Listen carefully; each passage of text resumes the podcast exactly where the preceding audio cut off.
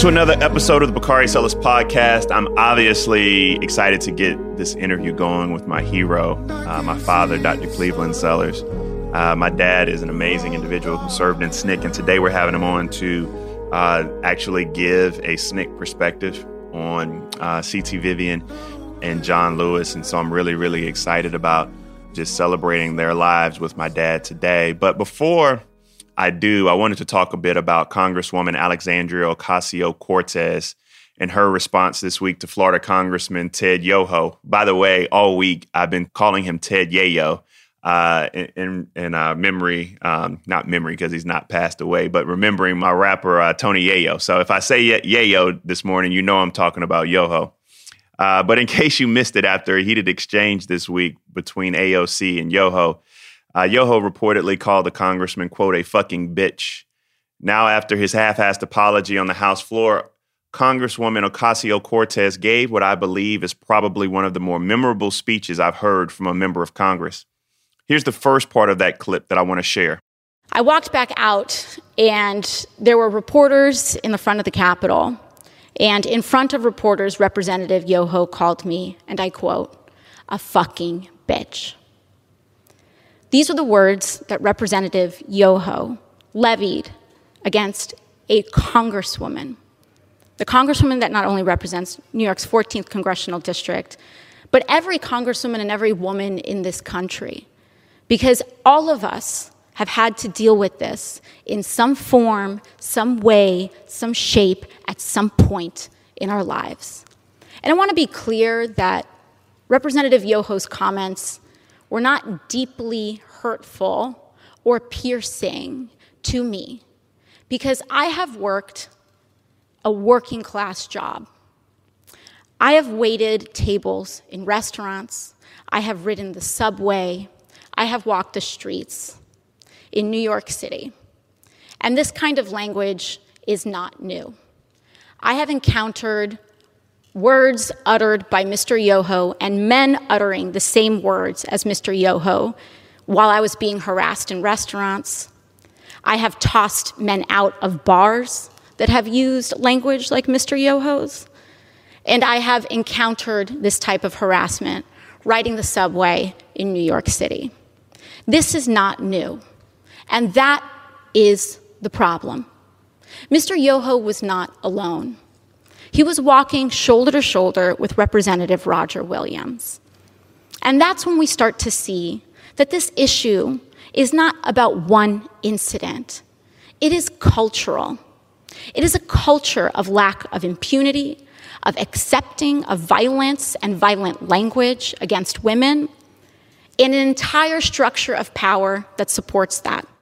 So today's note is to men not just men with wives and daughters, because quite honestly, you shouldn't need to have to have a daughter or wife to not be an asshole to women who didn't give birth to you or who have children with or who conceived you. And Congresswoman AOC made as clear as anyone I've ever heard make clear we don't need to actually have to have women in our lives to not be trash humans. Here's another clip from her amazing speech. But what I do have issue with is using women, our wives, and daughters as shields and excuses for poor behavior. Mr. Yoho mentioned that he has a wife and two daughters. I am two years younger than Mr. Yoho's youngest daughter.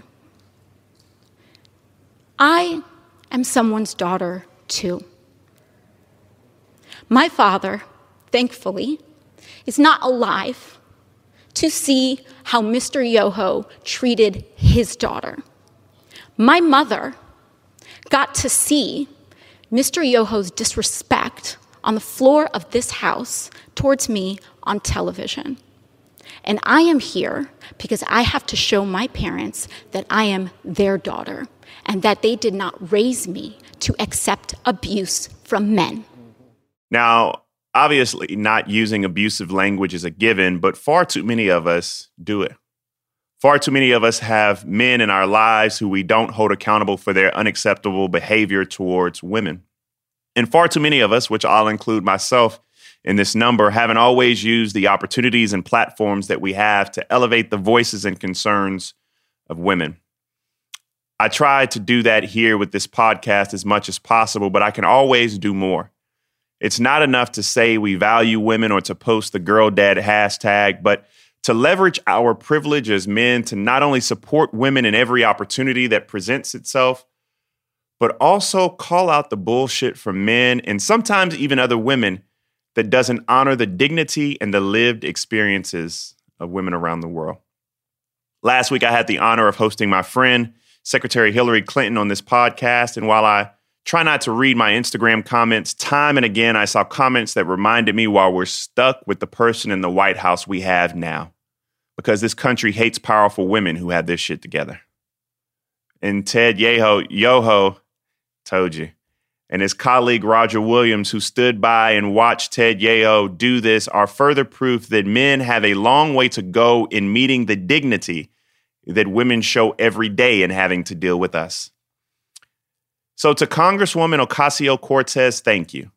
My daughters will both hear your speech, and I can tell you my wife appreciated every word of it. And for every man, take heed of what Congresswoman said, and we'll make her speech available fully on the Ringer website. It's required listening. Now let's get to today's interview honoring the lives of Congressman John Lewis and Reverend C.T. Vivian.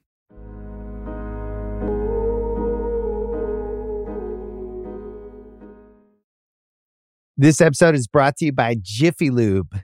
Cars can be a big investment, so it's important to take care of them. I once got a car that I started out with 25,000 miles on, I got it to over 200,000 miles because I took care of it. You know how you take care of a car? You take care of the maintenance, the oil, the brakes, all that stuff. And if you don't, you can have a car just completely fall apart. When your car needs maintenance, head to Jiffy Lube. They provide automotive excellence at speed. Get your oil change, brakes checked, tons of other multi care services. It's all done by expertly trained technicians who actually care about taking care of you and your car. Jiffy Lube, car more. To find coupons and start an instant online estimate, visit jiffylube.com. This episode is brought to you by Anytime Fitness. We're not all professional athletes, but we all have health goals. That's why Anytime Fitness gives you access to personalized plans and support from a coach. Plus, you can track your training nutrition, and recovery progress with the Anytime Fitness app, just like the pros. With 24 7 access to more than 5,000 gyms worldwide, get more from your gym membership. Visit AnytimeFitness.com to try it for free today. Terms, conditions, restrictions all apply. See website for details. So, this is a very special show where we get to talk to a civil rights legend and my hero, my father, Cleveland Sellers today. Thank you so much for joining us today on the Bakari Sellers podcast, Dad. Pleasure to be here today. Yes. Yeah. And I know that we've had a very difficult uh, last few days. Today's show, we are trying to honor both John Lewis and C.T. Vivian. And people forget it was just, uh, even within the last hundred days, we also lost Reverend Joseph Lowery. It seems like many of our heroes uh, are leaving this earth. And so um, before I'd add one other, and that's Connie Curry, advisor for SNCC for several years, and still a part of the SNCC Legacy Project. So we have Connie Curry today. We have Joseph Lowery. We have C.T. Vivian and John Lewis, and we will try to do uh, this show in the memory of all of those that we've lost. And we're actually, I usually don't tell people the date that we're taping, but we're actually taping on July 25th. And that's an important day because this would have been Emmett Till's 79th birthday. Um, yes. Emmett Till was just a year younger than John Lewis, a year younger than Jim Clyburn um, when he was brutally uh, he was brutally murdered and, and, tossed into a river. And that was the start of your activism, was it not? Absolutely. That's the uh, the kind of event that led many of us to question the segregation and discrimination and the oppression that uh, we as African Americans in a segregated society were still uh, going through. And so Emmett Till was uh, about our age, and we, I, I, think, collectively decided that that would be a, an issue that would be a generational issue that we had to find a remedy to. How do you respond to that kind of event, that kind of incident? And many of us decided that we must find some way to change a society that discriminated, change a society that allow kids to be murdered because of the color of their skin and be discriminated because of the color of their skin. And also, the Emmett Till murder comes one year after the Brown versus Board of Education. So, how do you begin to implement the Supreme Court decision of segregation was uh, separate and unequal? So, they were pushing for the equality in, in education. So that was ni- that was 1955, correct? 1955, yes. And how did you how did you find out about the death of Emmett Till? Talk, walk us through that moment when you saw that picture and you heard of his lynching. Uh, we received uh, two black publications, and one was the Jet magazine, and the other one was Light. I mean, uh, Ebony magazine. On the cover of Ebony magazine, they had a picture of the distorted and lifeless head of, of Emmett Till. It, it, it didn't look like a person, it looked like some kind of Star Wars kind of creature.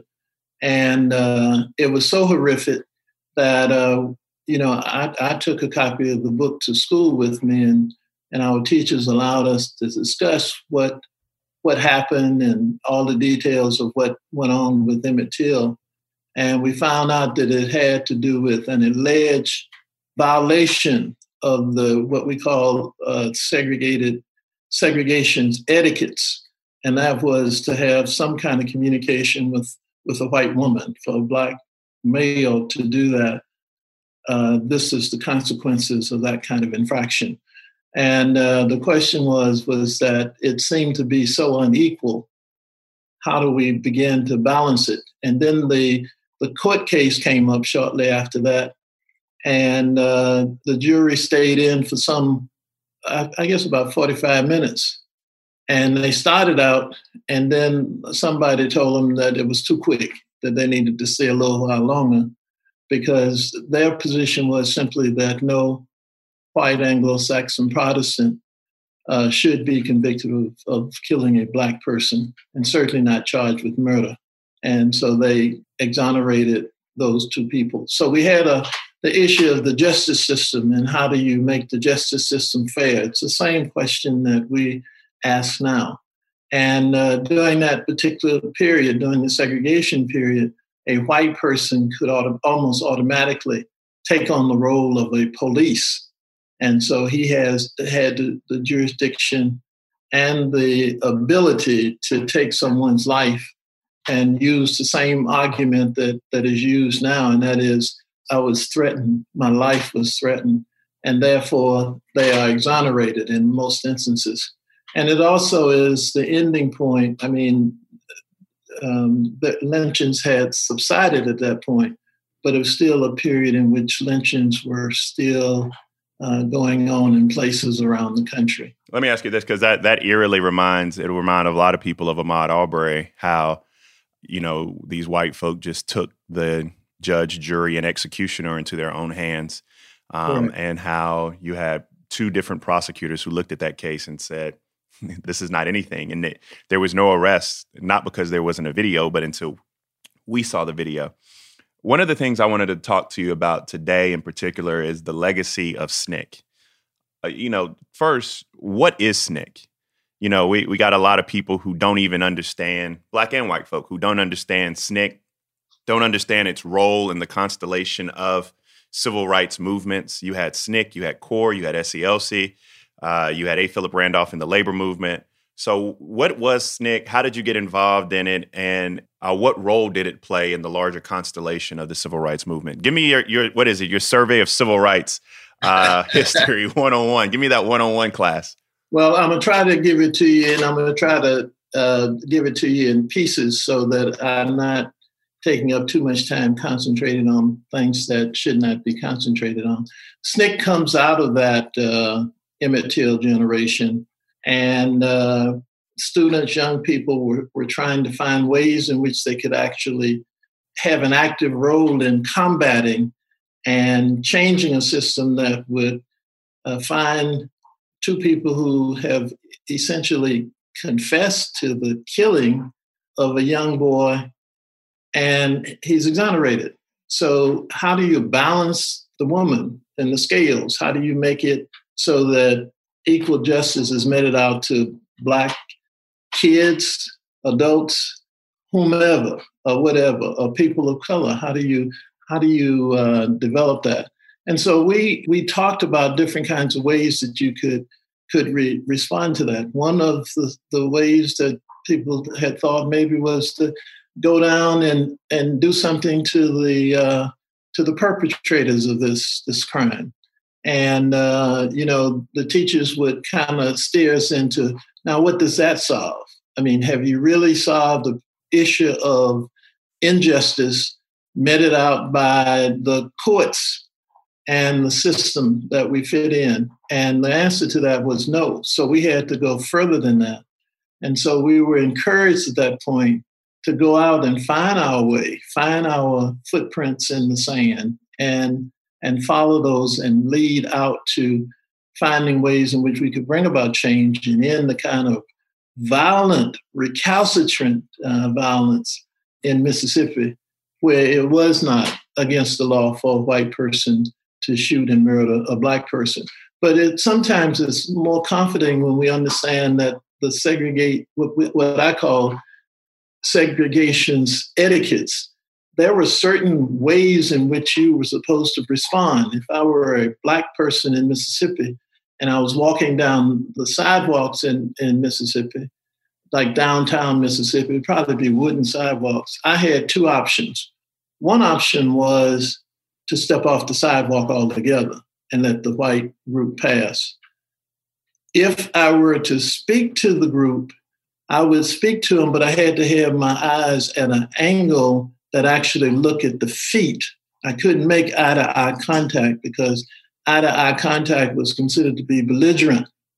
And in Mississippi, you could be arrested because the laws on the books were so crazy and idiotic that they didn't make any sense. You could have eye rape in Mississippi. If you looked at a white woman the wrong way, you could be tried for that and actually spend time in the notorious Parchman Penitentiary. If I were to go to a white family's home, under no circumstances would I go to the front door.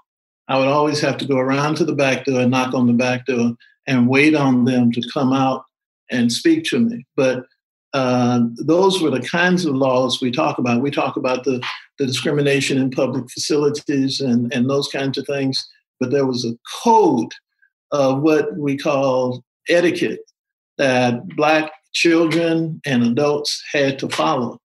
Now, let's say that that family had a child along with them. I was supposed to say Miss Jane or whomever, and they didn't have to respond to me at all. They could call me coon or buzzard or whatever a, a buck or whatever they chose to call me. And usually it was the N word. That's the way you would be referred to. And you had no response to that. You just went on and did that kind of thing. But she could be three years old.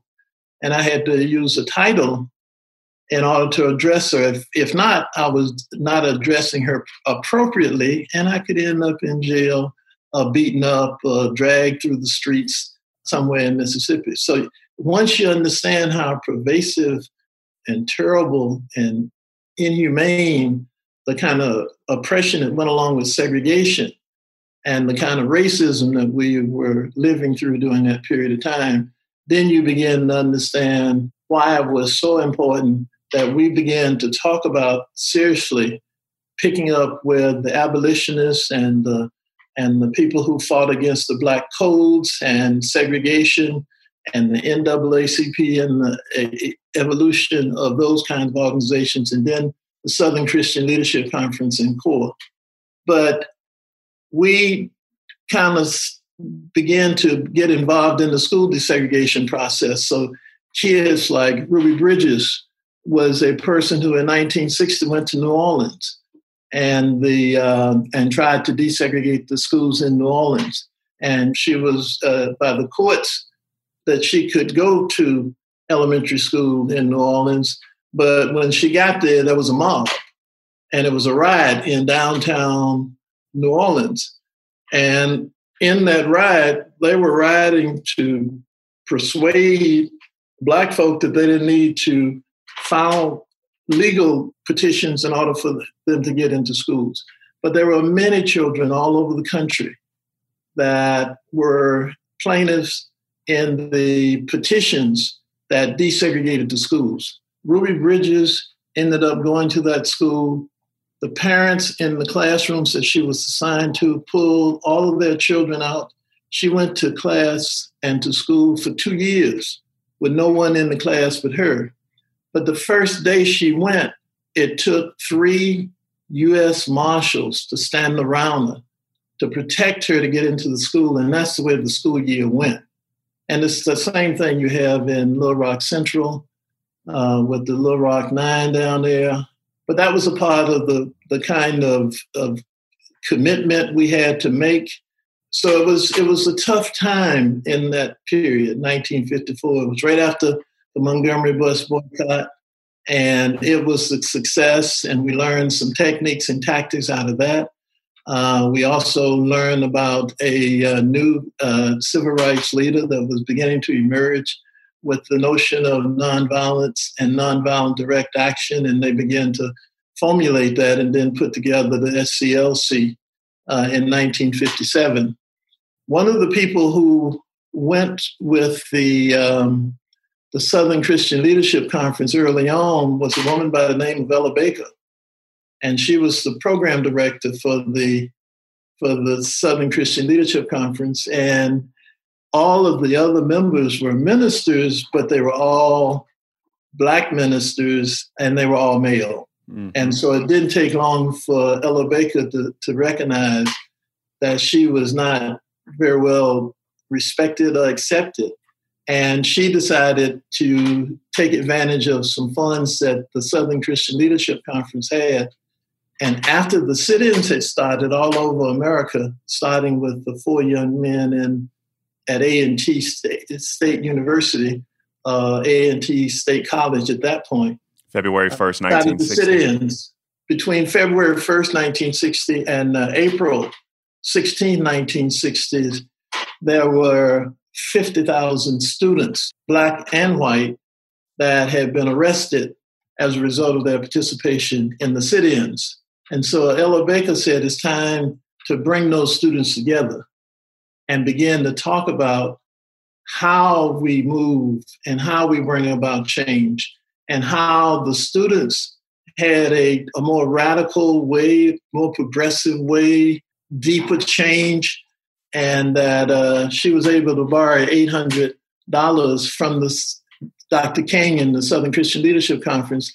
And she brought the students together at her alma mater, Shaw University, HBCU in Raleigh, North Carolina, and they formed at that particular conference in April the Student Nonviolent Coordinating Committee. And we know some of the, the people who ended up being chairs of the organization.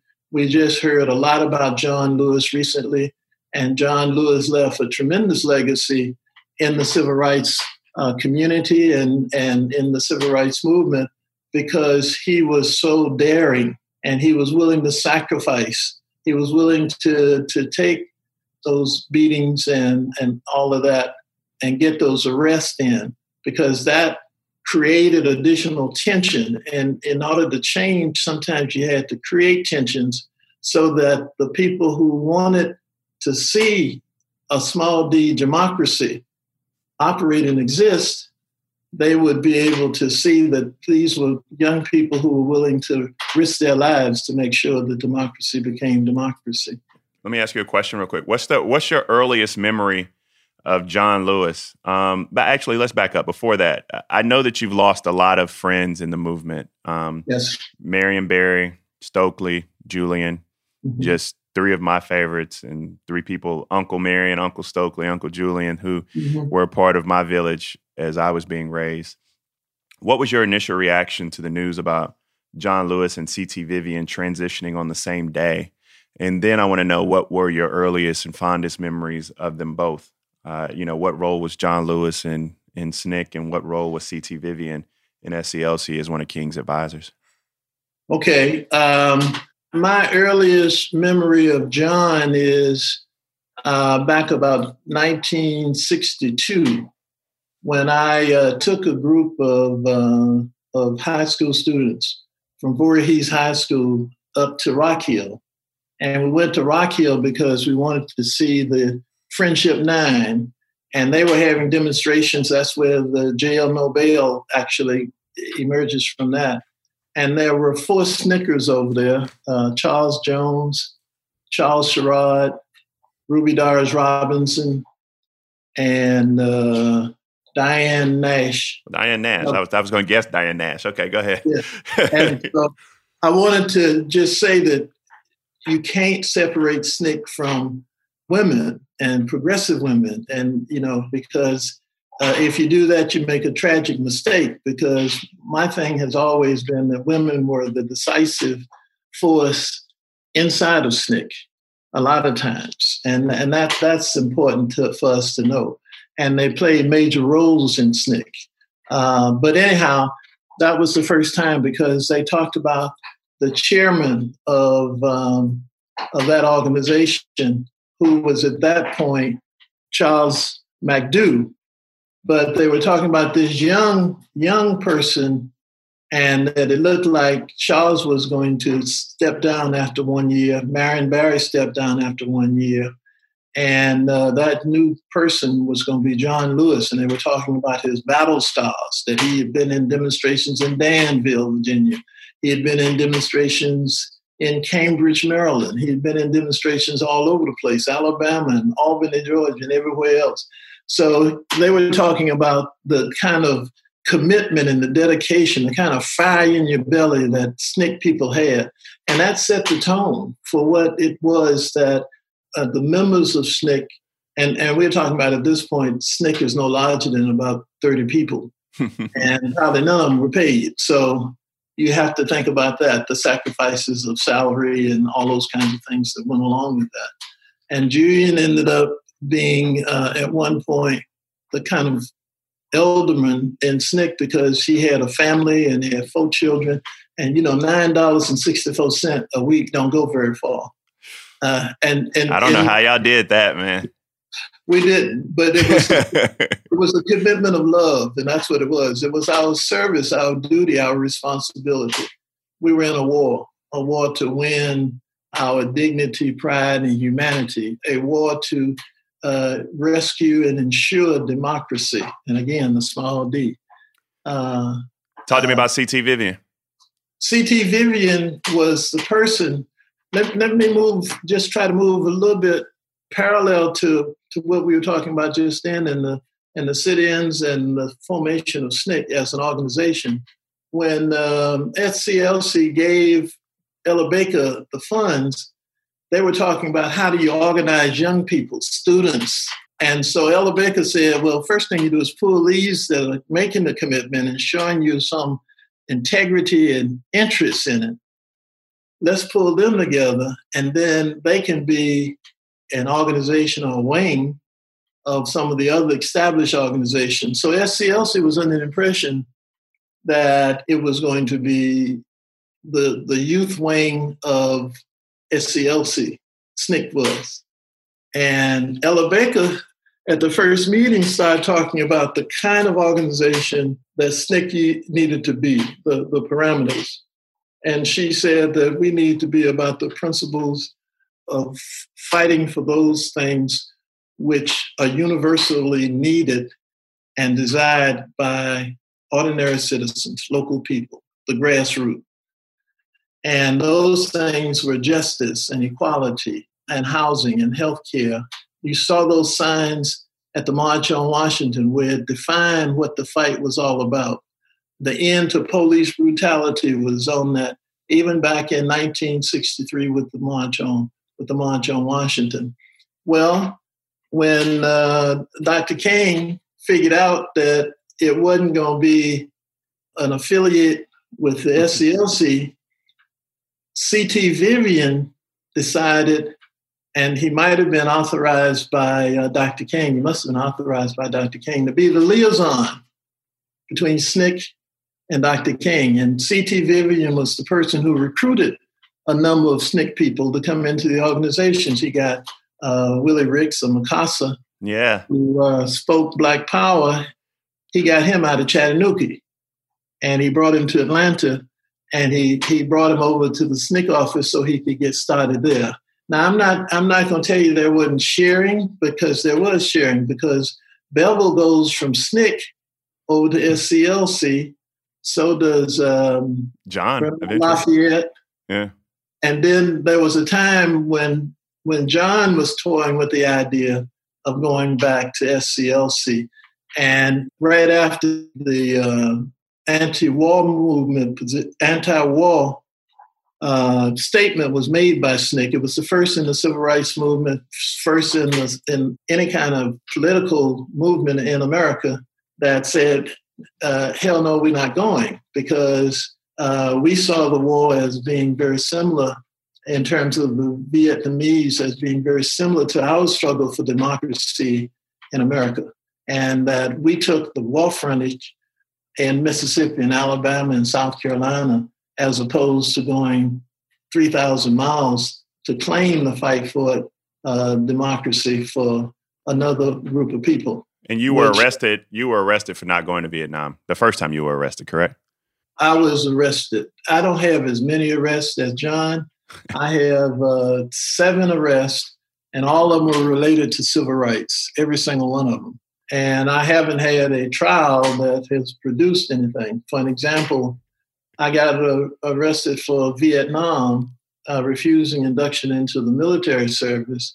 But that comes after I had filed suits of discrimination on the selective service system in both Georgia and South Carolina.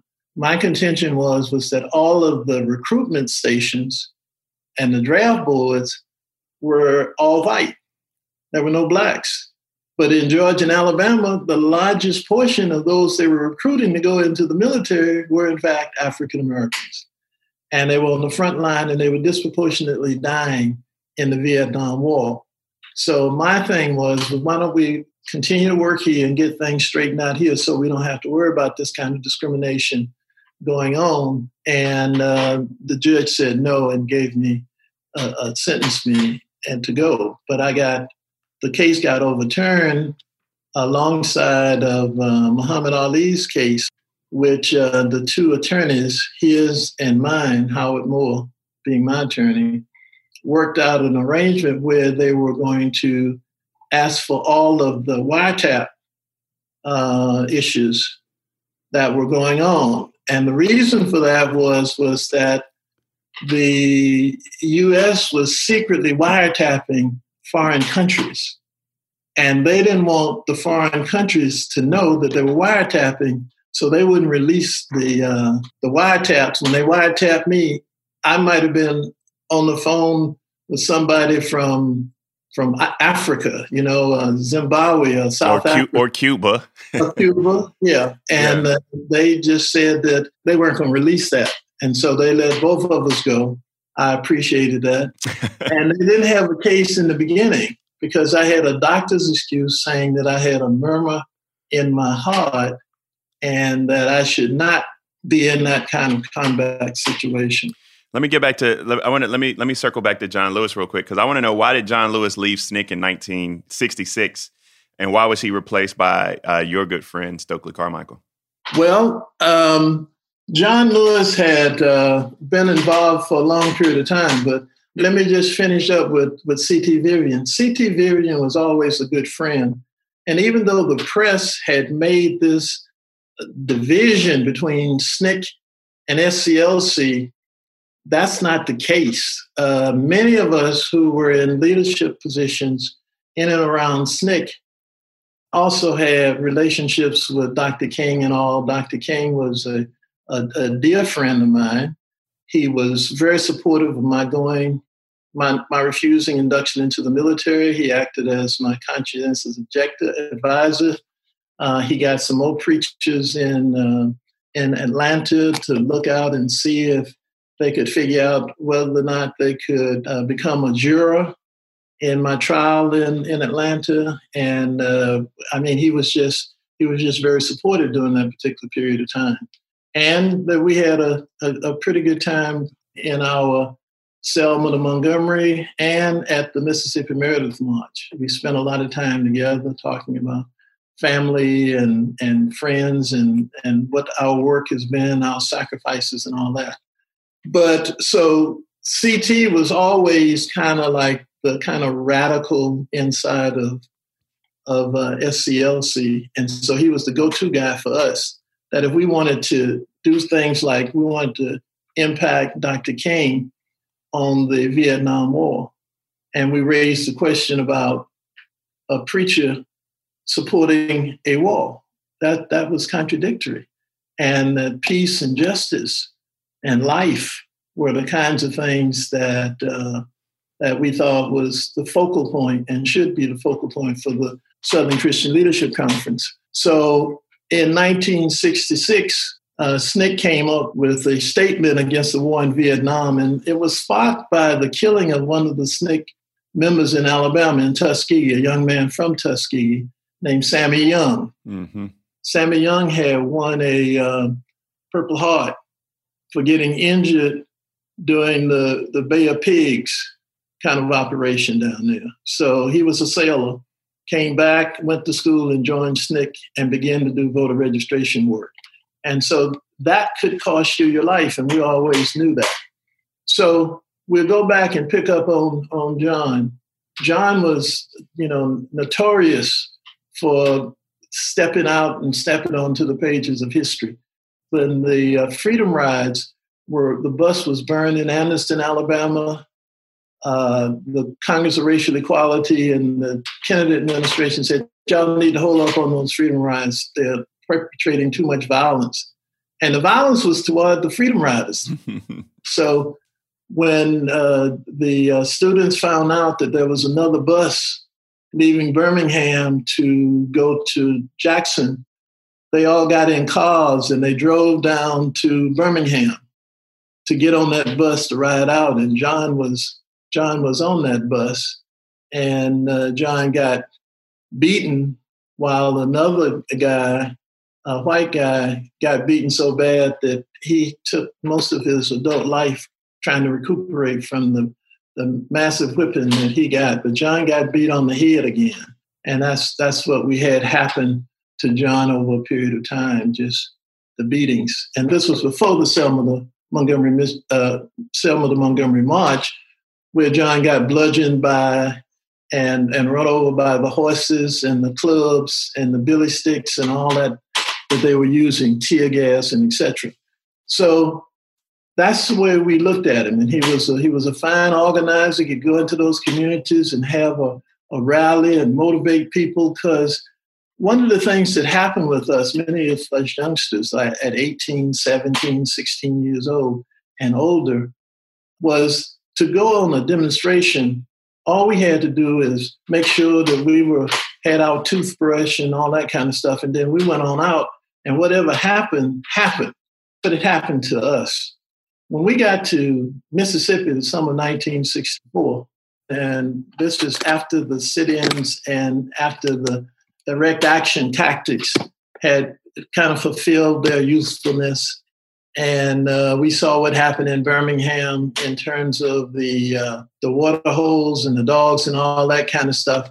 That we knew that we had to move the movement tactically and strategically to another level. And one of the things we understood tactically is, is that when we went to organize voter registration drives in Mississippi, the summer of 1964, it was called the Mississippi Freedom Summer Project. We had 800 students from all over the country. We had about 100 nurses and doctors. We had about 300 attorneys. We all converged on Mississippi and we began to see if we could find a way to open up that state. We had to go out and tell people and ask people to join the movement. And we also wanted to get them to try to register to vote. Now, we knew there were going to be consequences and sacrifices that would have to be made in order for them to try to register to vote. The least of those were they're going to get put out of their house before they get back home, or they would lose their jobs. But you could get arrested, you could get beaten, and you could get killed. So now here we are, 17 and 18 year olds. We have to figure out how we adjust to knowing that we put people in harm's way, including children and all. And most people don't think about that. When they're thinking about the movement and all that kind of stuff, they're thinking about the glory and the people who out there speaking and all that kind of stuff. But for you as an individual, somebody is going to come up and ask you about you putting people in position where they can be harmed.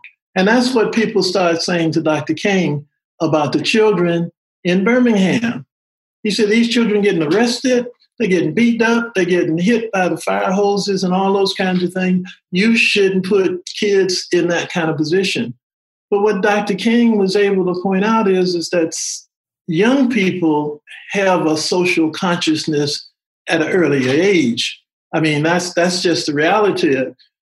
Ruby Bridges didn't understand what was going on initially, but before she got to second and third grade, she understood what had transpired and what role she had played. And so, you know, it, it does sometimes have negative consequences, but it's a reality. It's something that we have to do. You have to work on humanity and mankind, and you have to lift it, it up when you get the opportunity. And it's not always the opportunity, it's not always there. Sometimes you have to create the opportunity to do that kind of thing. And so we went into Mississippi with the idea that we were going to have people register to vote, and we had what was called Freedom Day.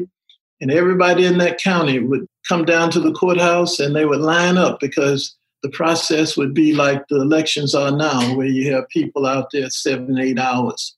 That's how it would be to register to vote. Oh, wow. And then many of them, when they got back, you would have to work with them to see if you could find a place for them to stay, and the community would help out with that. And, and find a, a new job and, and probably clothing for the for the kids and all that kind of stuff was a part of of uh, getting people to step onto the pages of history.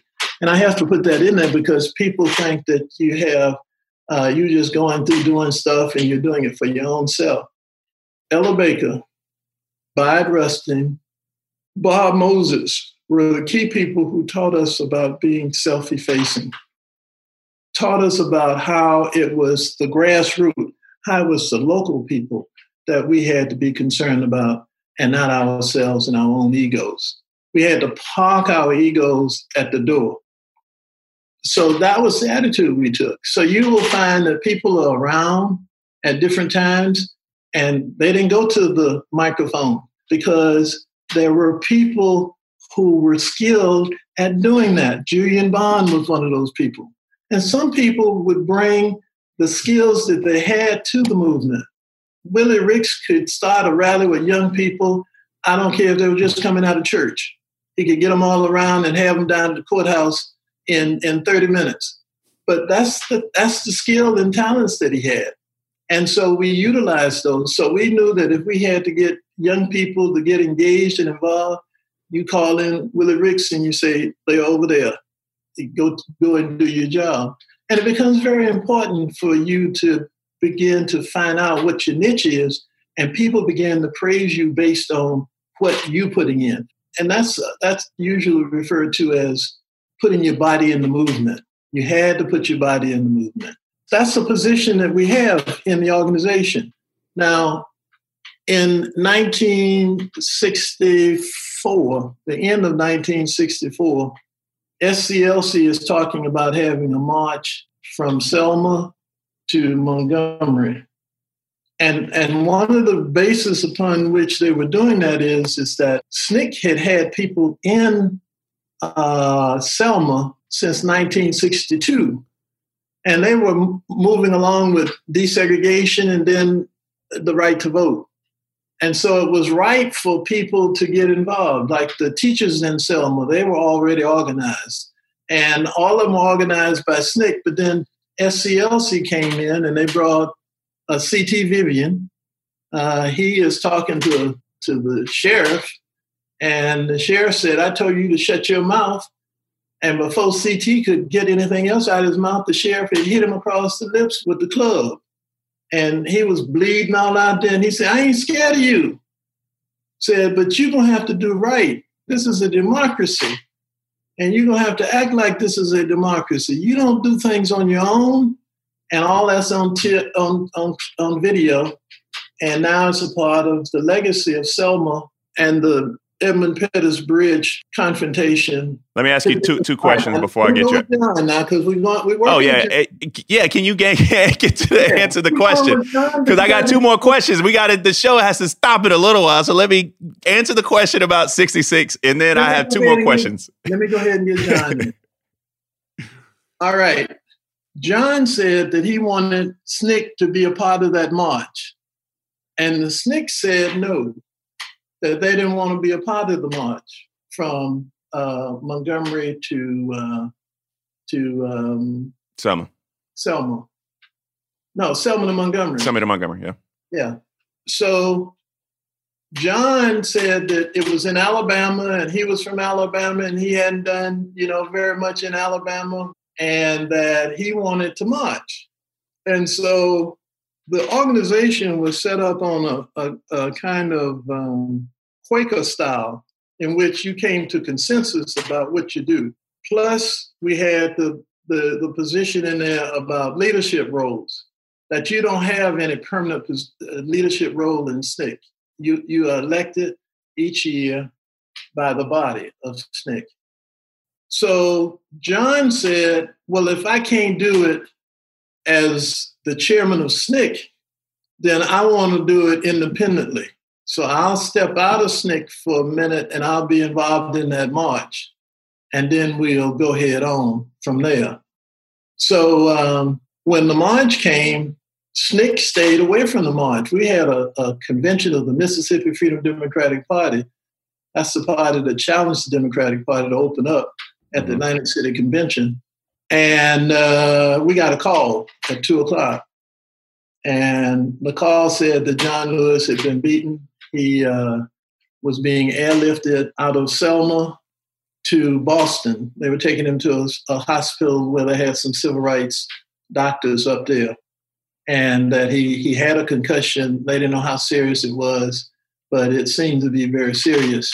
And that they wanted us to bring as many Snickers to Selma uh, within the next hour. And so we packed up and we had five cars and a motorcycle and uh, we all went to Selma, Alabama. We met in Selma, and uh, we got into our areas that we were going to be staying, and uh, we were on the streets early the next morning over at the church there in Selma, trying to see what was going to be the next action and the next move. So when John went out on that march, if you look at the film, there are two people right behind John one is uh, Bob Mants, mm-hmm. and the other guy is Willie Brown. And uh, they were Snickers. One was the printer, and the other was an organizer that would eventually go on to organize in uh, in Lowndes County, Alabama. And so we had him kind of covered, but we didn't expect the thing that happened on the bridge to happen like that. We thought that because it was going to be on TV and all that kind of stuff, that the, the state of Alabama would not allow that kind of thing to happen. It did happen, and we had no choice but to come in and try to assist with the ending of that march. So that was an, an issue where John went against the entire organization to march in Alabama as an individual. That raised some questions about being, you know, in tune with where the group was actually going. And then when the march was over, uh, Stokely and a couple other people started organizing the independent organizations, the Lowndes County Freedom Organization, mm-hmm. Greene County, Dallas County, and there's another, I think it's Wilcox County. They started putting, and they, they found out from our research department that you could actually put a, an independent political party uh, in that county. You didn't have to organize a whole state party, you could do it by county. And so we were going to go county to county in the black belt area and build those up and get blacks to run for office in those counties and kind of have these kind of enclaves that could ensure us that. Doug Jones, when he ran for United States um, Senate. Yeah. The, the counties that came in last with the largest number of minority voters were those Black Panther counties. This episode is brought to you by Cars.com. When you add your car to your garage on Cars.com, you'll unlock access to real time insights into how much your car is worth, plus, view its historical and projected value to decide when to sell. So when the time is right, you can secure an instant offer from a local dealership or sell it yourself on Cars.com.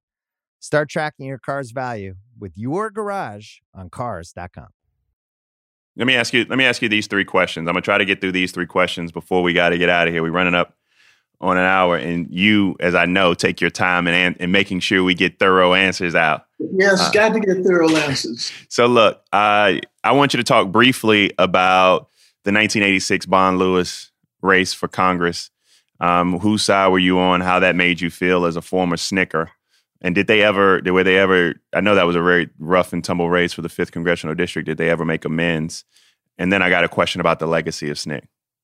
All right. Let me just say that Stokely had talked about a program going into that meeting in, in Nashville in 66.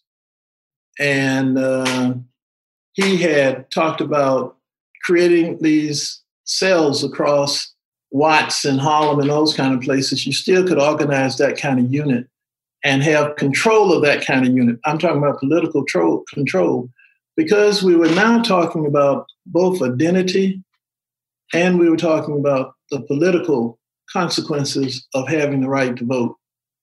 And so we thought though that you had to have some sacred responsibilities in regards to that. Have some sacred responsibilities in regards to that.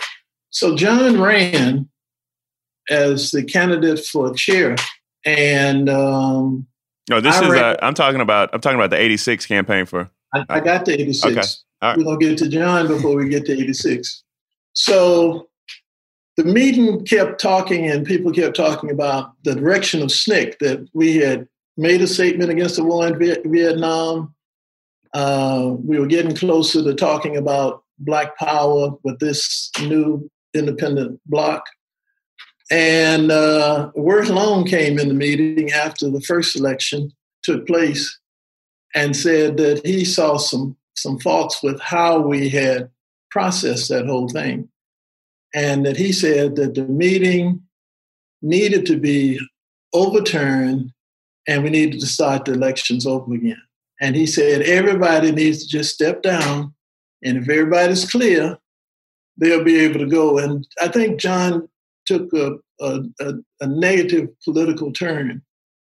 Uh, Ruby Doris stepped down, I stepped down, and John said he wasn't going nowhere.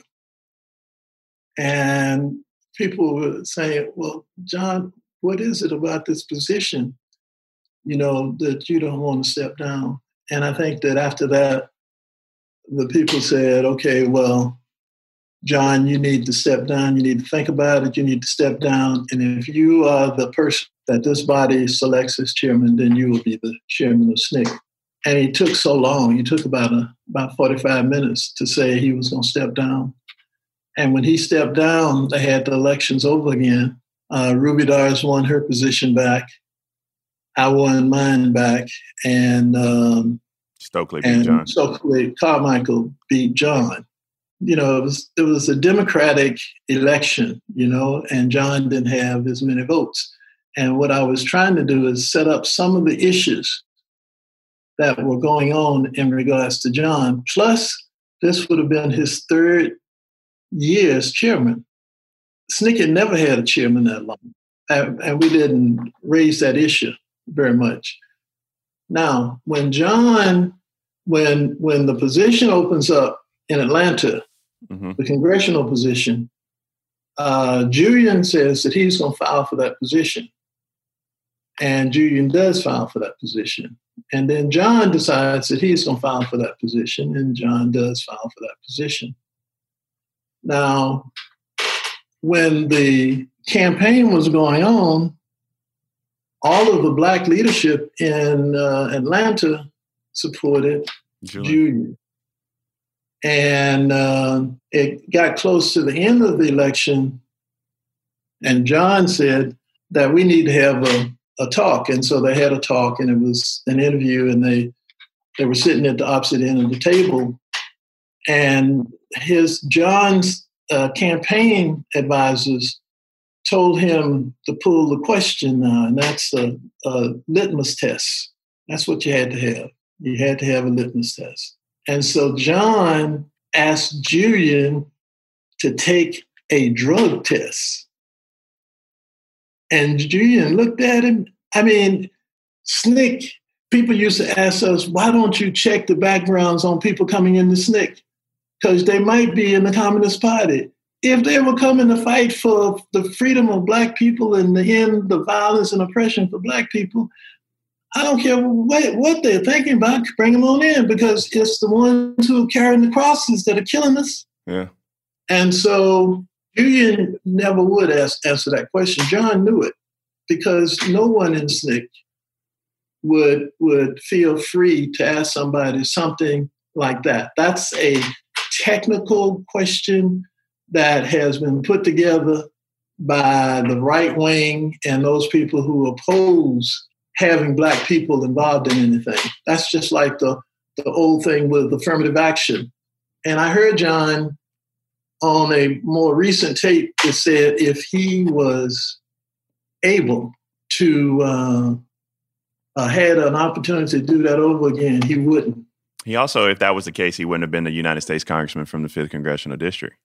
Right. Because that changed the entire dynamics of the race. The last question I want to ask you is that I think that people out here. This has been a healthy interview, and I, am gonna, you know, I talk to Kaya after every interview. She she's my producer, and see, you know, what what they think about it. But I think people are learning a lot from this. Recently, people have mischaracterized uh, the Black Lives Matter movement in relationship to SNCC and saying things like "Burn, baby, burn" was the reason that SNCC disintegrated. Um, and they don't want defund the police to do something similar to um, to Black Lives Matter, not only is that ahistorical or factually inaccurate, but just what do you think the legacy of, briefly, Daddy, briefly, what do you think the legacy of SNCC is, especially in relationship to what you're seeing now with Black Lives Matter? And even tie that into um, the relationship that BLM should have with Joe Biden, one similar to the one that you all had with President Johnson? I think that uh, you have to remember it was Johnson who said to civil rights leaders that if there's something that you want, make me have to give it to you. That's that's what he said, and that's the way politics work. It's power politics. It's not moral politics. It's it's, it's power politics, and people have to come to that realization. So you have to make power decisions. Let me say that the destruction of SNCC had to do with um, Black Power was not the issue that made SNCC. Uh, it, it was successful.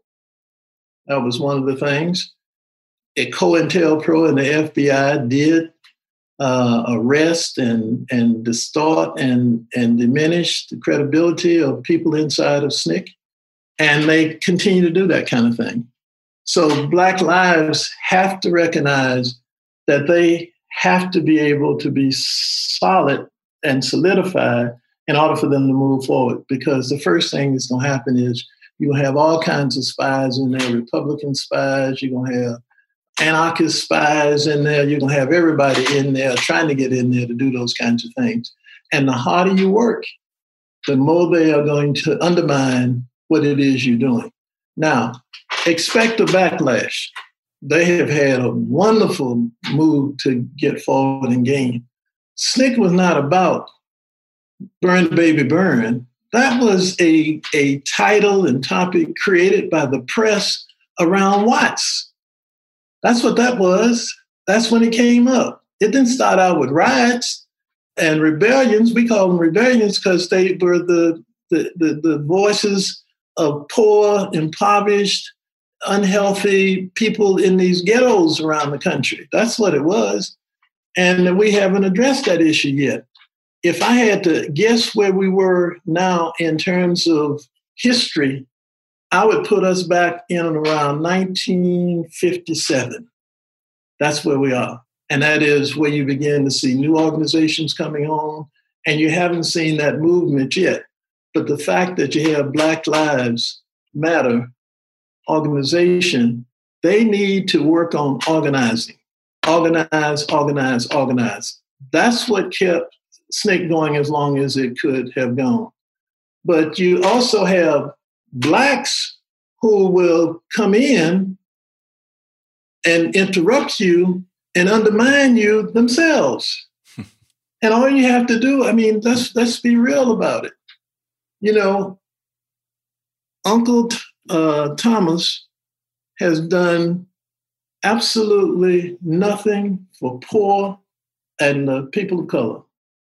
It doesn't matter because he is black. If he is black and his ideology is oppressive and uh, upper class, then you have to find somebody else to do your bidding for you. And that's the same thing that's going to happen. Now, there's going to be a little back and forth now because the Republican Party want there to be an issue between Black Lives Matter and the black congressmen and those kind of people. And they're trying to clear their way. They're trying to clear their way. We have said, SNCC has said to Black Lives Matter that we are very proud of you. You're coming out the same way we came out. We came out and people were telling us that we were responsible for the riots that was taking place. Uh, they told us that we were responsible for us not having legislation passed. We were responsible for running whites out of the movement and not being uh, supportive of whites who were in the movement. But I risked my life to go down there to try to find Goodman, Schwerner, and Chaney. Mm-hmm. I mean, you know, you have to look at our work and find out that we were committed and we were on the cutting edge. And that that's what people don't like. They like the natural order, the natural form, and all those kinds of things. But then you have a president to come in and wreck everything in the party. And, uh, you know, you'll say, okay, well, we'll just wait until something in the system takes care of them. I hate to play that kind of game, but that is what that is. At some point, somebody has to rescue democracy. And it, it looks as if it's going to take the African American community coming together with its friends and allies, people of color all over, and the young people who know that what people are saying is absolutely nonsense. And, and all you have to do is listen to uh, listen to you know, the president. And the president said that when Kaepernick kneeled on the ground, he was disrespecting the flag. Kaepernick said nothing about the flag. Uh, black people got enough sense to know that. So you got to support the brother because he is right. He is principally right. And don't let anybody forget that Dr. King wasn't the friend of all, all black folk when he left here. He was not popular. And that's the reality of it. And especially when he went to get with those sanitation workers. Yeah. If he was opening up some businesses and you're going to have some black executives, fine and dandy. But uh, if he's working with the poor people, that's not going to help me because I'm not poor, I, even though I am poor, but I don't know it. Therefore, I'll take a program, whatever it is, you know, right. uh, if he's doing the right thing. But I think we have to be smart, and we are smart. And I, I have seen the kind of kind of coming together of community, and we have to go back to the making the the community all over again. We have to build community because America destroyed all community by putting in different kinds of things, talking to young people about the individualism and materialism that the only thing you need to be concerned about is your own individual self and making sure that you got a two car garage and six cars in it. Okay? And, and that's not what it's all about. We're talking about justice, equality, and peace. We're talking about making amends for the Emmett Tills and all the rest of the men and women since that time that have lost their lives as a result of being involved in civil rights. And so we send John off with a, with a, a lot of love and affection. I still communicated with John, we talked, but there were a lot of people who you know, just moved on. That's what we do. Uh, and and John, like all the rest of us, found it a kind of drop to get out of SNCC. SNCC was compassionate and loving and supportive. It was like a home. It was like another family to most of us. And anytime we stepped away from that, uh, it created problems for us. Right. And right. some of us didn't recognize that, and we kind of stumbled and bungled along. And we have to, if we made some some strange moves, then we have to go back and address those and atone for that. And that's what I think is the is the issue right now. We got to fight, and we're gonna have to uh, not be so concerned about whether or not you can get a bad press or whatever it is, because the press writes their own stories. I was looking at, and I'll end with this: the uh, TV and the media have done John Lewis without having any representatives of SNCC who spent six years with John. You know, most of these other people, they just came up. Some of them weren't even born that they're talking about their friendship with John.